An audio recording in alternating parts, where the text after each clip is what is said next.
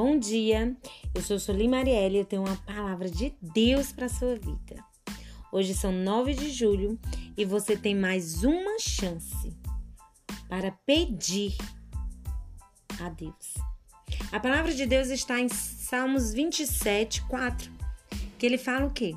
Uma coisa pedi ao Senhor e a buscarei, que eu possa morar na casa do Senhor todos os dias da minha vida, para contemplar a formosura do Senhor e aprender no seu tempo.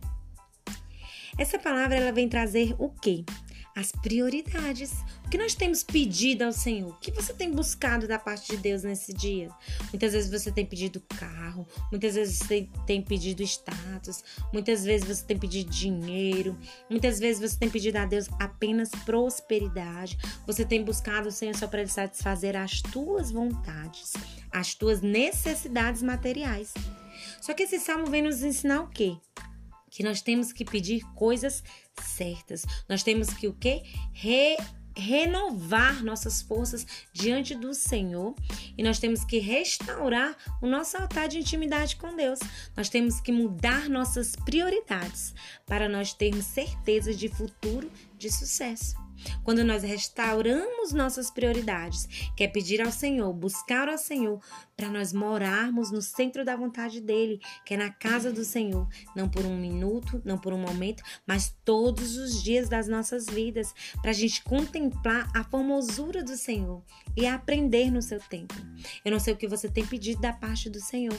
Às vezes você tem pedido algo para o teu casamento, às vezes você tem pedido um emprego, às vezes você tem pedido por cura. Eu não sei o que você tem pedido ao Senhor.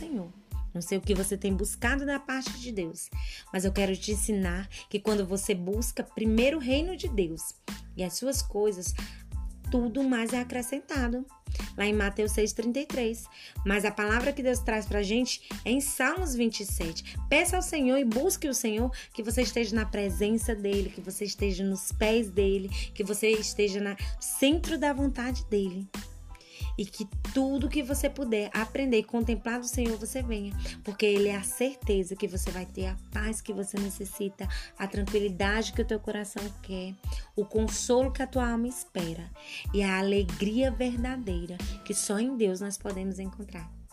Que Jesus abençoe o seu dia e que você tenha um excelente dia em nome de Jesus.